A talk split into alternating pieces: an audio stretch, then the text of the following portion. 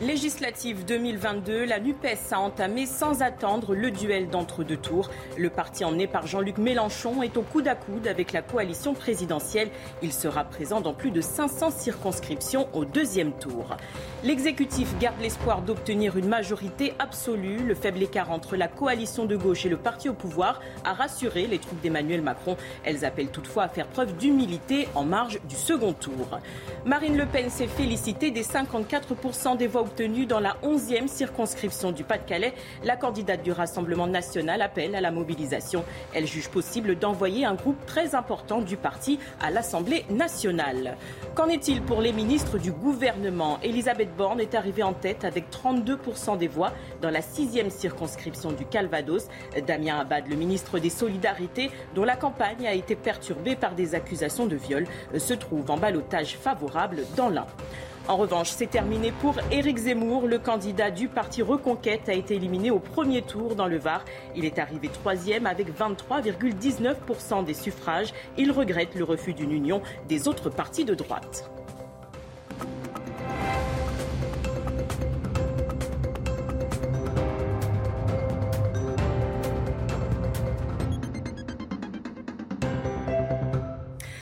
Bonsoir à tous, ravi de vous retrouver pour l'édition de la nuit. À la une de l'actualité, les élections législatives. La NUPES défie les macronistes. Selon les estimations, la coalition de gauche est au coude à coude avec la majorité présidentielle. Pour Jean-Luc Mélenchon, le camp d'Emmanuel Macron est battu et défait. Il a lancé un appel à la jeunesse, notamment en vue du second tour des législatives. Valérie Labonne. Au coude à coude avec la majorité présidentielle, la NUP, la nouvelle Union populaire écologique et sociale, a la possibilité de devenir la première force d'opposition. J'appelle notre peuple, au vu de ce résultat et de l'opportunité extraordinaire qu'elle présente pour nos vies personnelles et pour le destin de la patrie commune. J'appelle notre peuple à déferler dimanche prochain. Présente dans un nombre record de circonscriptions au deuxième tour, cette alliance de la gauche née d'un accord historique a réussi son premier test électoral. Jean-Luc Mélenchon appelle bien sûr les électeurs à rejeter le projet porté par Emmanuel Macron. Ça signifie que c'est un match, que ceux qui ont voulu enterrer le clivage gauche-droite, en fait, euh, bah, le match il existe toujours, et que maintenant euh, bah, il va y avoir un choix pour les Français. Je crois que tous ceux qui n'ont pas, qui, sont pas allés voter parce qu'ils étaient fatigués, parce qu'ils n'y croyaient pas, parce qu'ils se disaient c'est foutu, etc. Je pense que là, dimanche prochain, ils vont se lever, ils vont aller voter parce qu'ils voient que là c'est possible. Jean-Luc Mélenchon a lancé un appel à la mobilisation auprès de la jeunesse et des milieux populaires. La NUP doit également réussir à convaincre les nombreux abstentionnistes. Même si une cohabitation semble compromise, sa percée à l'Assemblée risque de compliquer la gouvernance d'Emmanuel Macron. Manon Aubry et Olivier Faure, membres de la NUPES, se félicitent du score obtenu au premier tour. Ils souhaitent faire barrage à Emmanuel Macron et provoquer une situation inédite. Écoutez. Il faut un peu mesurer le chemin parcouru pour nous quand même. Euh, au second tour euh, de l'élection législative de 2017, il n'y avait que 170 représentants de gauche. Donc la gauche était affaiblie dans notre pays, 170 sur 577. Là, pour ce second tour de l'élection législative, on n'a pas encore le chiffre final, mais on a au moins doublé euh, le nombre de candidats qui sont présents au second tour.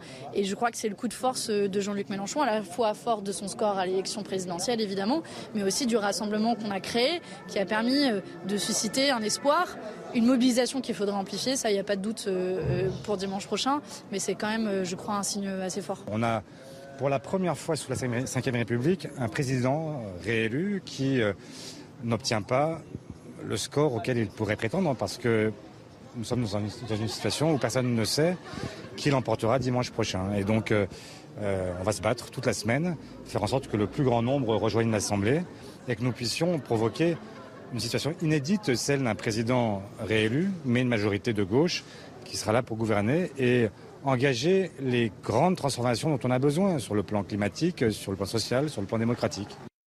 Il est encore loin d'être Premier ministre comme il l'espère, mais Jean-Luc euh, Mélenchon souhaite réaliser une percée avec la NUPES, euh, comme nous l'explique Florian Tardif depuis le QG de la coalition de gauche.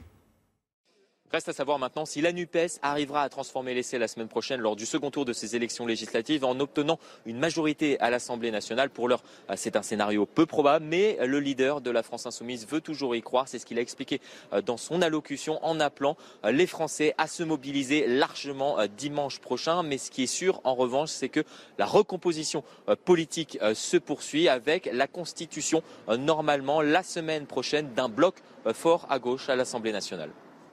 Emmanuel Macron aura-t-il une majorité absolue pour les cinq ans à venir? La mouvance présidentielle enregistre un très net recul par rapport à 2017 de 32% à 26%. Le chef de l'État et sa première ministre appellent à l'humilité et à la mobilisation. Les explications de Samis Faxi à son entourage, Emmanuel Macron a donné pour consigne de faire preuve d'humilité face à ces euh, résultats, mais surtout de les remettre en perspective avec cette euh, abstention euh, record. Ce qui est sûr, c'est que le président de la République a multiplié ce dimanche soir eh bien, les réunions politiques avec ses différents états-majors pour affiner la stratégie à adopter pour cette campagne du second tour qui s'annonce très difficile. Et si le second tour de la présidentielle s'était joué à gauche, eh bien désormais le second tour de ces législatives euh, pour la majorité présidentielle va se jouer à droite. Et justement sur cette question-là, eh bien tous nos regards se tournent vers ces ministres qui sont en, en balotage défavorable dans leur circonscription. C'est le cas d'Amélie de Montchalin qui a sans doute l'un des plus gros portefeuilles du gouvernement et qui est en, en difficulté face au candidat de la NUPS. Idem euh, pour Clément Beaune mais ce qui est sûr, c'est que eh bien, cette campagne du second tour, elle commence dès ce lundi matin. Et d'ailleurs, Elisabeth Borne, la première ministre, qui est toujours candidate et toujours en lice, eh bien, se rendra dans le Calvados dès 10h du matin. Marine Le Pen qualifiée pour le second tour avec 54% des suffrages. Ce résultat est obtenu malgré une abstention considérable, estime la candidate du Rassemblement national. Revivifier la démocratie est donc l'une de ses priorités lors de ce quinquennat. On écoute. Ce résultat, en progression de près de 7 points par rapport à 2017, est obtenu malgré une abstention considérable. Cette désaffection civique, inquiétante et désormais structurelle, montre à quel point notre système électoral sclérosé et antidémocratique est à bout de souffle et exige d'être réformé. Revivifier la démocratie pour que chacun se sente entendu et représenté sera une des priorités de ce quinquennat. Marine Le Pen n'a pas donné de consigne pour le second tour. Elle invite les partisans du Rassemblement national à voter selon le sens patriotique des candidats qualifiés. On fait le point avec Élodie Huchard, notre envoyée spéciale à Hénin-Beaumont dans le Pas-de-Calais.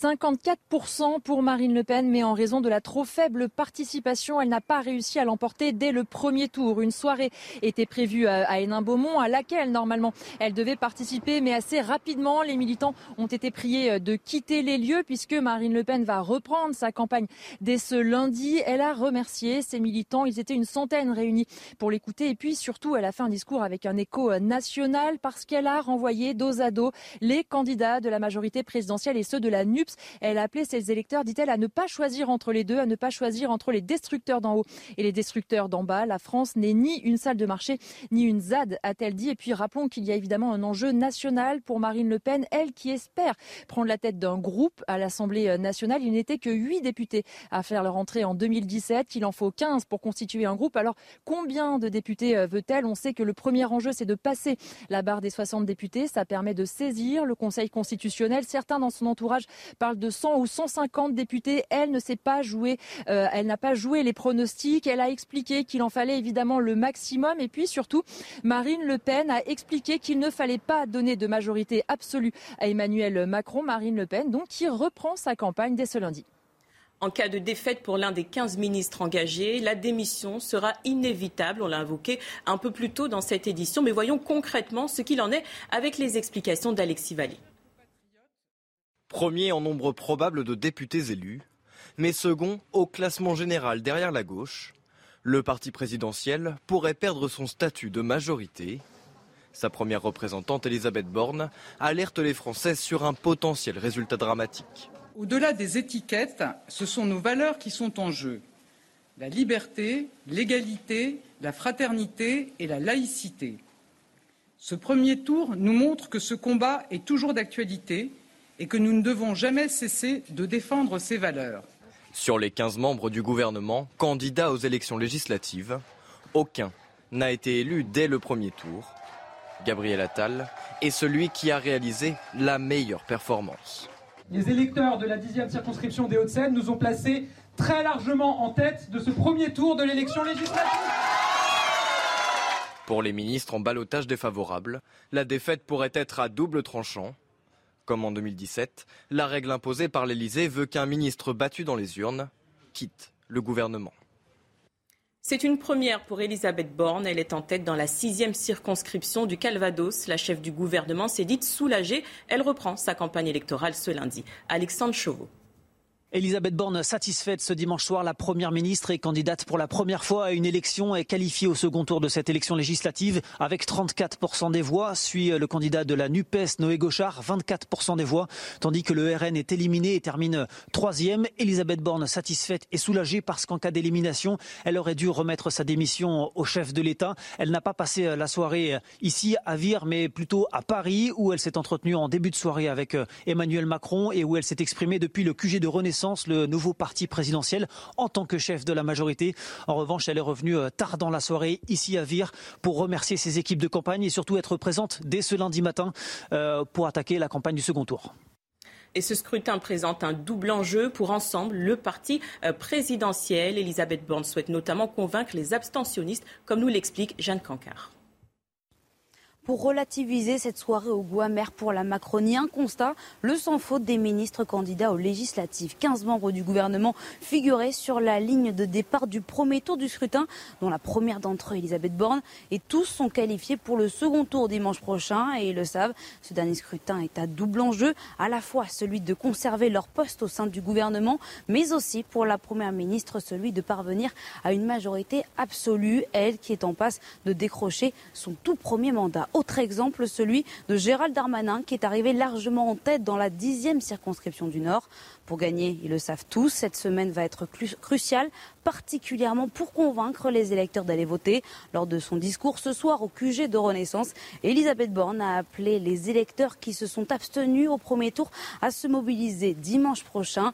La Première ministre qui a déclaré Notre premier devoir collectif, c'est de faire reculer l'abstention. Pas de session de rattrapage pour Jean-Michel Blanquer. L'ancien ministre de l'Éducation nationale a été éliminé dès le premier tour. Candidat dans la quatrième circonscription du Loiret, il est arrivé en troisième position avec près de 19% des voix. Ému à l'annonce des résultats, il est revenu sur sa campagne électorale. Ce soir, je suis triste évidemment de voir les résultats, non seulement en ce qui me concerne, mais en voyant la poussée des radicalités. Et donc, euh, évidemment, c'est d'abord un sentiment de tristesse que j'ai. Je voudrais d'abord remercier euh, mon équipe qui est là, euh, tous ceux qui depuis euh, que j'ai présenté cette candidature avec mon suppléant Christophe Bouquet m'ont soutenu, ont permis de faire une belle campagne, une campagne que j'ai voulu constructive, bienveillante, à l'image de ce qu'a été la candidature d'Emmanuel Macron en 2017 et en 2022, c'est-à-dire pour construire le futur. Même sort pour Emmanuel Vargon dans la huitième circonscription du Val-de-Marne. L'ex-ministre du Logement et candidate ensemble est arrivée en troisième position avec 18,93% des suffrages. Elle se retrouve derrière les candidats LR et NUPES. Éric Ciotti est arrivé en tête à Nice, dans les Alpes-Maritimes. Le député sortant Les Républicains brigue un quatrième mandat. Heureux avec 31,70% des voix, il appelle les partisans LR à la mobilisation.